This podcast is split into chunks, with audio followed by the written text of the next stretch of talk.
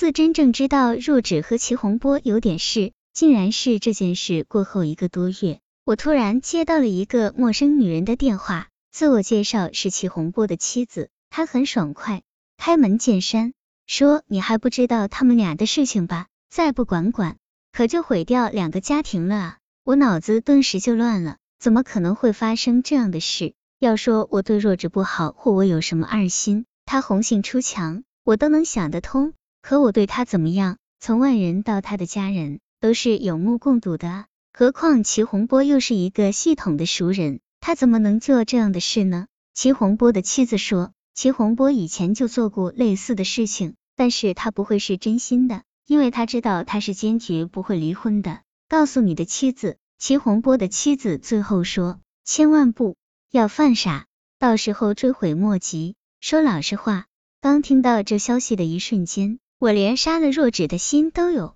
突然间，前段时间所有让我狐疑的细节都浮上了心头。半夜电话，祁洪波明知我不在，还送他回家，听见家里有响动，又立刻跑出去。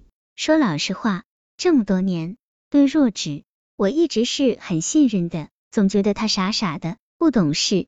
哪里会想到，就是这么一个外表看起来根本没有长大的女人，竟然会这么欺骗我。除了气愤，我感到整个世界都有塌陷的感觉，我工作怎么也集中不了注意力了。同事们见我这个样子，纷纷让我赶快回家去。没想到若芷竟然已经坐在沙发上等我了。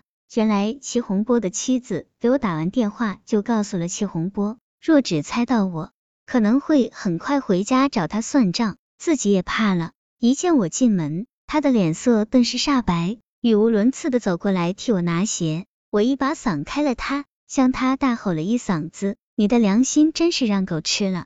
他的眼泪顿时就下来了，抽泣着缩到了沙发上。我追到他的跟前，要他说清楚以后怎么办。他哭哭啼啼的说，我没想离开你的，和祁洪波也只是谈得来一些而已。我真的没做过对不起你的事啊。我说，也许你有你的底线，我相信你能守住最后的那个底线，但是你到底为什么要这么做？寂寞、孤独、缺乏关爱、丈夫不忠，你好好说，哪一条是过硬的理由？他泪眼婆娑，一言不发，自己也陷入了复杂的纠缠中。我能看出他内心是多么的痛苦，可是我再也不想去哄他了。我摔门而去。那夜我街头买醉，一夜未归。第二日中午，岳母找到了我，几天没见，她竟然苍老了很多，看来若芷的事她也知道了。见到我，她立刻就哭了起来，脸上满是伤心痛楚的表情。老人家先替若芷道歉，